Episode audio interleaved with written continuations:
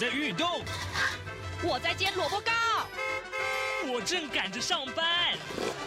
哦，我要赶着去上课啦。这个时候，我们都在听夏志平制作主持的《早安台湾》。早安台湾带给你最热门的时事访谈，最感动的人物专访，最直接的民意表达。对，让我们一起收听《早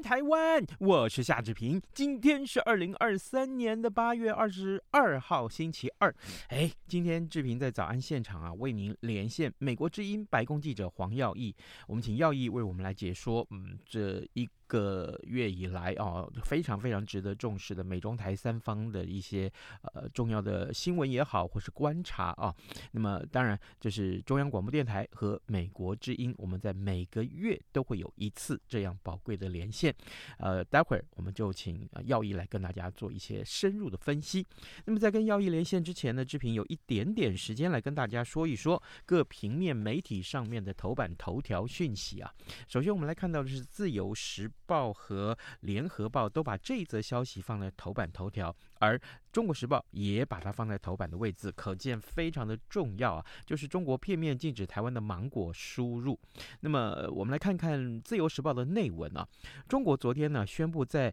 台湾芒果发现介壳虫啊，即日起暂停输入。那么，农业部就表示说，呃，中国没有经过科学对话就任意的中断贸易的做法。不符合国际惯例啊！呼吁中国和我国要展开技术对话，同时呢，也在世界贸易组织，也就是 WTO 食品卫生检验以及动植物检疫措施委员会呢，要提出特定的贸易关切。各位也知道啊，就是继这个凤梨呀、啊、啊莲雾啊，还有释迦以及柑橘类水果之后，那么中国就再度以在台湾水果发现有介壳虫为理由，暂停啊台湾芒果的这个输入中国大陆去。那么呃，农业部的次长陈俊记他就说了，呃，昨天上午是接获了中国海关总署的通知，指出呢，呃，台湾的芒果、近五年啊输往中国大概呃五千六百八十九批。那么，在今年的六月十五号跟八月三号啊，两批芒果中呢发现了介壳虫。那我方接获通知以后呢，也随即是在七月四号和八月十七号提供了我方田间管理呃这个改善措施。但是呢，中国是已读不回啊。好，这是啊，今天三个报纸都把这则消息放在头版啊的位置，非常的显著。另外，我们来看看《中国时报》的头版头条啊，这今天呃，同样《联合报》也放在头版。呃，这个事情是这两天非常重要的呃政治新闻啊，跟能源有关。呃，这就是呃赖静林辞去了云豹的董座，他是谁？他是前立委啊。那我们来看看呃各平面呃媒体上面的一些说明。呃，民进党的这个立法委员啊赖品妤，他的父亲也就是前立委赖静林，昨天呢宣布辞去云豹。能源董事长以及所有子公司的职务。那么，在云豹能源担任独立董事的农委会前副主委李退之，他也宣布请辞。赖建宁近期呢，啊，遭到。这个呃，在野党啊，舆论质疑说，借由这个政商关系大赚绿能财啊。那么，国民党的发言人呃林嘉欣啊，他昨天就表示说，赖静林辞职呢是心虚或者是落跑呢，还是是为了这个帮民进党的总统参选人赖清德的选情止血呢？那么，当然，《中国时报》上面提到的是说，呃，这个质疑赖静林的请辞啊，会不会是为了保住呃赖品瑜的政治生命？这个消息啊、在至少《中国时报》和《联合报》啊、都是非常非常的关切。另外，我们再来看看一个跟健康有关的消息，《自由时报》上面的头版告诉我们大家说，国卫院最新的一个研究推估，其实台湾有高达二十二万人是不知道自己已经罹患了糖尿病。呃，糖尿病是国人的十大死因的第六位啊。一年夺走超过一点二万人的这个人命。那国内的患者超过两百五十万人，但是国家卫生研究院最新的发现却发现说，诶，没有诊断糖尿病标准化盛行率啊，大概有百分之一上下。因此呢，呃，往回推估啊，大概有二十二万人不知道自己已经罹患了糖尿病。此外呢，男性没有诊断糖尿病率啊，呃，还有就是空腹血糖异常都高于女性，并且随年龄的增加而增加。好，那么研判呢，这跟男性的肥胖啊、嚼槟榔的比例比较高是有关的。嗯，好，这期望大家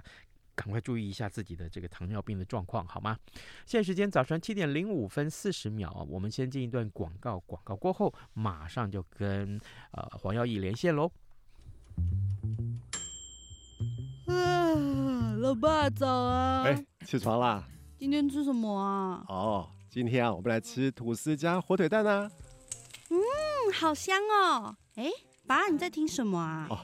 我啊，在听中央广播电台的节目《早安台湾》啊。我平常最喜欢听夏志平主持的访谈了。哦，这个节目都在讲什么啊？新闻跟热门时事话题啊。哎，还有啊，报新闻而已哦。好无聊哦！哎哎，耐心听我说完嘛。早安台湾的节目内容不只是这样哦，除了每天最新的新闻内容，还会邀请各界的专业人士、学者来分享他们的见解哦。我只要一边听这个节目，一边做早餐，就能够了解好多事情哎。哇，那我也要听，在哪个平台可以听到啊？在每个礼拜一到每个礼拜五的早上七点到七点半，就能够在中央广播电台的官网上面收听到喽。哦，对了。在 Sound On、Spotify 这一些 Podcast 的平台上面也能够听得到哦。哇哦，老爸你很潮哎！对呀，Podcast 上面就能听到，也太方便了吧？哎，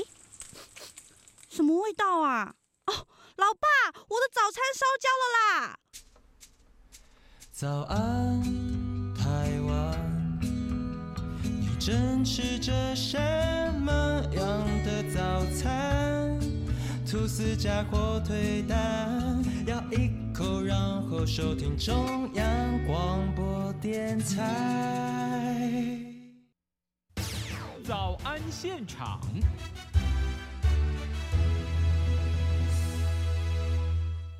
这里是中央广播电台台湾之音，您所收听的节目是《早安台湾》，我是夏志平。此刻时间早晨七点零七分四十二秒啊！来，各位听众，每个月呃。央广的早安台湾节目都要跟美国之音白宫记者黄耀义连线一次，我们至少要连线一次啊，看一看呃，对于这个美中台三方关系有什么样一个重大的新闻，邀请耀义为我们提出他的观察。哎，此刻耀义已经在线上了，耀义早安。志平早，各位央广的朋友们，大家早，我是黄耀义。哎，谢谢谢谢耀义再度与我们的连线啊！这每回这个志平要跟耀义连线的时候，很多的大陆的听友都会表示关切，都是表示说，哎啊，这个赶快要来收听这样的单元，也辛苦耀义了啊！耀义，我想先请教你，上个礼拜五的时候，在台湾时间、台北时间上个礼拜五，那么在美国有这个三方，就是美日韩的三国领导人的峰会啊。我想请耀义为我们来看一看，在这场峰会里面有什么样跟台湾相关的话题，同时它的重要性又如何？是的，所以我们知道，第一个是这个峰会之后呢，应该说峰会本身它自己是一个历史性的峰会啊，包括呃美国之后这个峰会结束之后，美国的媒体像《华尔街日报》《纽约时报》都有讲到说，这是一个历史性的一个合作，那么当然也都特别关注到呃峰会里面呢三三位元首。呃，在谈话当中，或者是之后发表了三份文件当中，在中国、南中国海还有台海的这个和平稳定的部分的啊、呃、发言。那我先讲一下它的历史性在哪里好了，因为我们知道这个是比较呃比较不常见的，它是在大卫营举办的哦。那其实也是让这个记者，也 是我们知道他在大卫营举办，但是大家记者们是到礼拜一才知道说礼拜五的这个大卫营呢峰会，他会来开放让记者进去啊、呃，来进行这个。记者会，然后所以呢，美国呃跟日本、韩国那边都带随团带了很多很多的记者前来啊，嗯，那所以到时候大卫营其实它是一个蛮小的地方，也没办法容纳那么多记者，但是其实大卫营它本身就是只有在很重要的外交事务的情况之下呢，美国总统才会邀请外国元首到那边来会共同会商，包括像是在二次世界大战期间呢，这个罗斯福总统哦，就跟英国首相丘吉尔是在那边会面讨论二战的这个重战况。嗯，那像是呃两千年的时候呢，这时候的克林顿总统就邀请了以色列的总理跟巴勒斯坦解放组织的主席阿拉法特到那边来谈以巴冲突。所以你看，就是这种大事情，他们才会请他。到那边，那么这一次的这个峰会呢，就是拜登总统任内第一次的大卫营的峰会。那么上一次的峰会呢，是在二零一五年哦，所以你看也已经是这个好几那个快十年前了。是奥巴马总统那个时候在那边跟海湾阿拉伯国家合作委员会那边举行峰会，所以这是将近这么久以来有第一次有外国元首访问大卫营。那它历史性除了在大卫营举办之外呢，大家也都重视有看到的一点，白宫自己也很强调一点，就是说。其实这个也是日韩，你看破冰的一个一个一个很重大的一个峰会哦，因为它这个我们知道日本跟南韩过去在这个我们知道在殖民的历史啊、慰安妇啊、哈这个独岛或主岛的这个领土争议等等很多关系其实是蛮紧绷的。嗯，那所以说呃这一次白宫还特别赞扬说岸田文雄跟尹锡悦他们叫是展现政治勇气哦，把握这个时机将两国带入了新时代。所以说，这个历史性就是非常非常的这个重大的。那这一次，当然大家关注到一个中国的问题。那么在白宫这方面呢，就一直都在强调，不管是拜包括拜登总统第一讲，或是白宫的国安顾问苏利文呢，都在强调说，本次峰会不是要孤立中国。他也说呢，啊，这个定位是孤，呃，定位并非是孤立，而是接触。也就是说呢，我们这次峰会是要。哎，美国跟日本、韩国，还有这个日韩本身要来做接触，那么也要把这个三边关系呢，跟现有的包括像是这个呃 ASEAN，就是这个东协哦，还有这个所谓的四方安全对话机制，包括印度在内，澳英美安全对话 OCUS 这些呃区域性的这些的组织呢，要白宫的官员的话是讲说，有创意的战略手段来把它连接在一起。那拜登总统跟这个苏立文也都有强调一点。他就说，中国当然就是骂骂骂，就说啊，你这个是怎么样怎么样啊？建立小北约，所以有人说我们并没有要建立东亚的小北约，并没有要这样做。而且他也还说呢，美国跟日韩几十年来的合作哦，是帮助维护了印太地区的和平跟稳定，那也让该地区所有的国家都创造经济发展的这个条件，包括中国在内。所以他就是说呢，今天就是因为我们这几个国家，我们努力让这个地方这么样子的和平可以。繁荣发达，你中国才能够获益，有经济的发展。所以，如果你今天要把它弄得说好像就是战火连连的话，反而是你也会破坏自己的经济发展的机会。所以，在这个部分呢，其实中国的方面，白宫方面也一直是不断的强调。那我现在很快的讲一下三个文件好了，三个文件，第一个是叫做大卫营精神，也就是三国美日韩的联合声明；第二个文件叫做大卫营原则；第三个很比较短的文件叫做咨询承诺。那我先很迅速讲一下，它是比较短的事情，它只有两段，他就是讲，也是大家很关注的一点，他就说呢，美日韩三国领导人承诺我们的政府迅速要通过三边的磋商来协调，对于因应我们集体利益跟安全的地区挑战、挑衅跟威胁的反应。那这个讲的就是说，这个这句话就有两个重点，第一个是我们的政府，那其实在这个记记者会上也大家都有问到，就说，哎，如果美国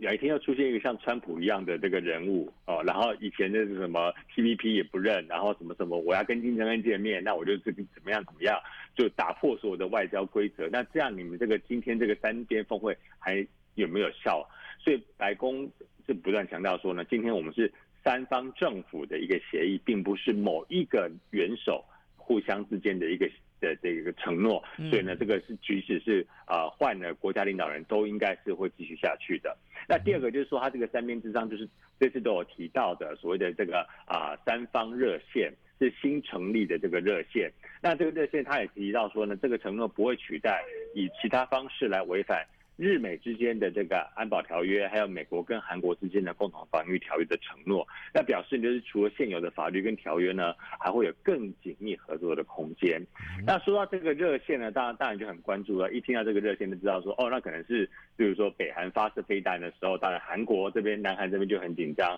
日本也很紧张，美国也会来协助协防。但是呢，拜登这一次在记者会上也特别讲了，他讲的我觉得也是很巧妙的说哦，他说我们这个成立三方热线呢，就是要来应对我们三个国家啊发生发生在我们三个国家身上的事情，或者是 whatever that occurred，或者他也就是说。或者是不管发生什么事情，这个三方热线都可以来启动。而且他讲完这句话没多久呢，他就开始讲台湾海峡和平稳定。我觉得蛮有意思，就是说，好像有点在警告，意思是说，哦，哎，不管发生什么，我们都会来启动哦。然后接下来说，哦，台湾海峡这边的话，我们要怎么样怎么样。所以就等于是有点在讲给中国在听。那呃，在之前呢，在星期四的时候呢，也有一个这个背景简报会，国安会背景简报会。那我们美国这边我们也问的，就说，好，那你这个三方热线啊、哦。中国武力犯台会不会来启动？就直接这样问。嗯，那这个不具名的资深官员就说呢，我不告诉，呃，目前不能透露细节，说何种情况之下启动热线，但是强调美日韩三国都会一起来参与整体印太地区的安全情况。所以看起来就是说，好，日韩跟美国呢这边都会一起来做。那所以在这个方面呢，我们看台湾这边都已经讲得很清楚。那呃，包括我刚才另外讲的两个文件。大卫营精神、大卫营的原则呢，也都一再的强调重申、重申台海和平稳定作为国际社会安全与发展不可或缺的要素的重要性，呼吁和平解决两岸问题。那所以在这个部分呢，呃，三份文件其实都有 touch 到台湾，所以看得出来，台湾的确也是这个。三边峰会当中一个很重要的元素。嗯，三份这个大卫营的这个文件啊，都跟台湾有关。好，这可以凸显出台湾在这一次会议当中的重要性。各位听众，今天早上志平为您连线访问的是美国之音白宫记者黄耀义啊。我们每个月都会跟耀义连线一次，来请耀义为我们来解说。呃，在过去这段时间以来，我们看到非常重要的跟美中台三方关系有关的话题或新闻。当然，上个礼拜啊，正在呃，已经在美国落幕举行了这个美国大卫营举行的呃美日韩三方三方的峰会啊，当中呢就有很多值得大家关注的话题。刚刚耀毅为我们做了非常详尽的解说，所以耀毅，我想请教你啊，就是在这个会议里面也声明，就是说，那么三方还要定期举行联合军事演习，对不对？对。所以就是在除了我们刚才介绍，他这次的峰会其实有达到很多的成果，包括除了建立这个热线之外，还有联合的军事演习，而且呢，他也说到说这个峰会啊，未来就是要定期每年有这个首长的这个呃峰会，包括有防长，包括有外长的呃这个。呃，这个聚会，然后呢，呃，接下来在商务方面也是一样，商务跟财务的这个首长也都会聚会，并且他也强调说呢，在经济方面，他也是没有提到中国的方式，提到了中国。他说呢，要一起来对抗所谓的经济胁迫。那我们知道，中国经常就是像最这两天才看到说什么啊。呃，进了台湾的芒果啊，嗯，然后又有什么什么，或者是什么呃，立陶宛的时候说停台，结果呢就禁止输入这个立陶宛的商品之类的。嗯，那美国方面都说呢，这个叫这种做法叫做经济胁迫。嗯，所以在这个方面呢，也成立了这些不同的机制。接下来在每年呢，也要一直一直一直来进行下去啊，包括我刚刚说的国防外交。啊，军事呃，然后这个经济方面都会有更多合作。那另外也会成立一个，就是所谓跟像 CEO 这种商业的论坛，那把三国之间的这种商业呢，更加做紧密的结合在一起。所以呢，在这一次的确呃是比真的是说呃历很历史性的一个突破哦，包括像是这个日本跟韩国能够这样来来来做紧密的结合。那美国方面当然我们知道是拜登总统呃。花了很大的力气，但我刚刚讲到那个背景简报会上面一个记者就讲说，他说呢，他他说拜登过去在从上任以来啊，过去这几年在跟岸田文雄或者是在跟尹锡悦的交呃接触当中，都会不断的跟两个人强调说利害关系，然后就这样有意思，就是说你们当然有很多历史上的矛盾跟歧见。但你们要往前看，二十一世纪的挑战呢是要往前看的，所以这个利害关系是很重要的。所以你最近要看看，慢慢的说，像其实这个峰会之前，岸田文雄其实去参拜了靖国神社，但是你看了南海好像是没有。哦，好像骂得很过分的样子。是，那或者是说，南韩这边好像对于什么慰安妇的问题呢，他们也一直一直在追打。那所以在日本方面也是说，哦，我们这方面也是会呃历史的部分，我们会有承认一些我们过去的一些不好的作为。所以看来双方都有缓和的情况之下呢，才能够共同来面对所谓美国所说的二十一世纪的挑战，在印太地区，那讲的其实也就是中国。是好，呃，除了呃美日韩三方的峰会这个话题之外，另外我们看到，其实最近我们读到国际新闻的时候，的总是会看到这个夏威夷的这个野火哦，造成了非常非常重大的灾情。呃，要以此刻听说，呃，拜登也正在夏威夷勘灾，而且是慰问灾民。我想请教一下，呃，为我们来呃 update 一下。那这个呃，拜登目前的行程，还有这个夏威夷的这个野火，到底灾情有多惨重呢？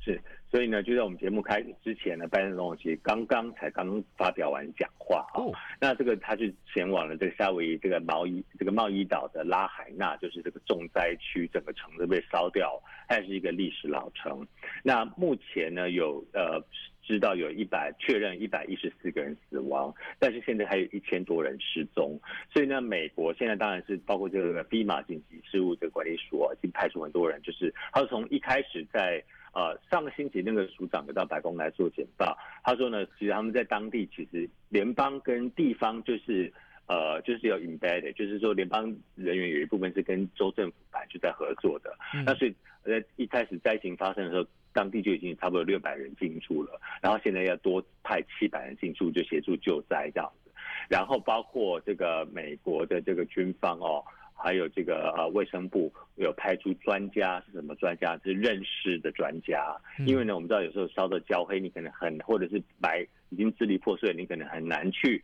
判别，但是国防部像这些军人的这种，呃，也是战场上会遇到类似的情况啊、哦，嗯、所以就有这些专家去协助这些灾民来做认识、辨识遗体的一个的的工作，这样子，所以等于是全部这个政府的动员下去协助他们。嗯、那么现在也提出救救援的资金，就是说呢，因为你房子被烧了，但是你房贷银行还是会催讨啊，嗯、车子被烧了，你车子贷款也还是在，然后你学贷什么什么，你你你。没有这些东西，但是你的这些贷款或是你的日常生活支出还是需要的。所以呢，这个拜登政府就是说，在这个方面呢，你只要来申请这个基金呢，啊，他们都可以来帮你们涵盖这个部分。这样。嗯。那拜登政府、拜登总统跟第一夫人今天过去，刚才我所说了，他刚先到了差不多是这个五点啊，台湾早上五点多抵达夏威夷，然后呢，他们就跟当地的救援人员、还有灾民、还有地方官员都见面。那他选的一个开启这个讲话的地方呢，是在这个拉海纳这个灾灾区的一个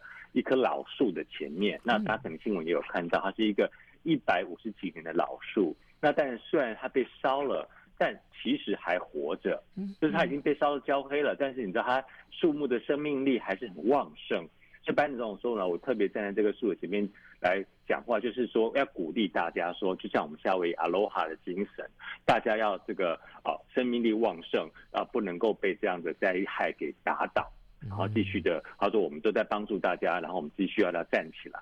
那我们知道，其实白宫这一现在这个白宫的拜登政府呢，还是蛮注重很多少数主义哦。但我们看到说像印度人啊，还有这个非洲裔很多，但其实我们知道。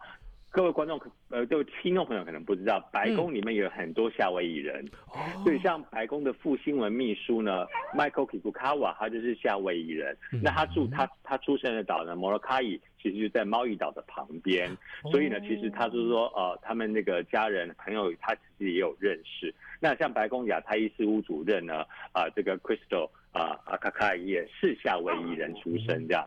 所以其实呢，白宫本身跟夏威夷的关系也是很密切的。那我另外要讲的一件事就是说呢，呃，因为对不起，我们家狗狗在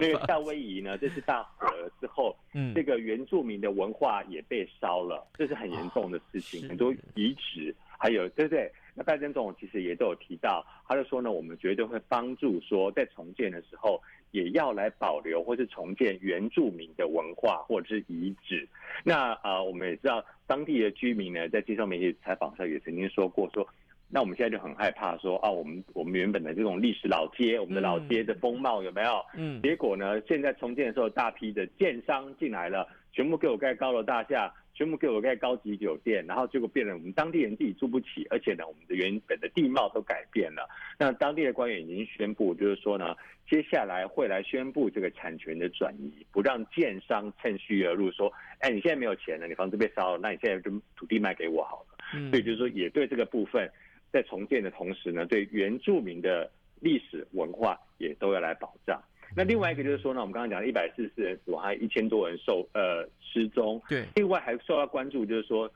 很多的灾害呢，其实会有后来的后遗症，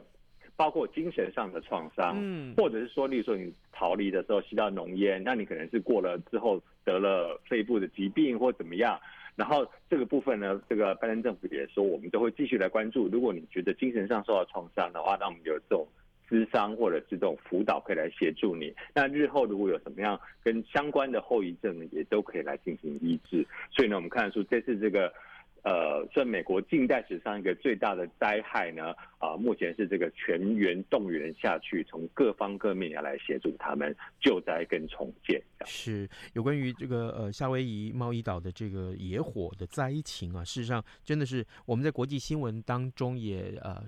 多所关注啊，也也也曾经跟大家做了很多很多的关切。呃，耀毅，我们最后还有一点点时间，我们来看看川普好不好？哎，这个非常有意思，因为呃，之前我们知道川普已经四次被起诉了，然后呢，当都跟他过去任期里面或者任期结束之后有关。呃，这一次我们看到川普他接下来又有什么样的动作，而且跟明年的美国的总统大选有关，对不对？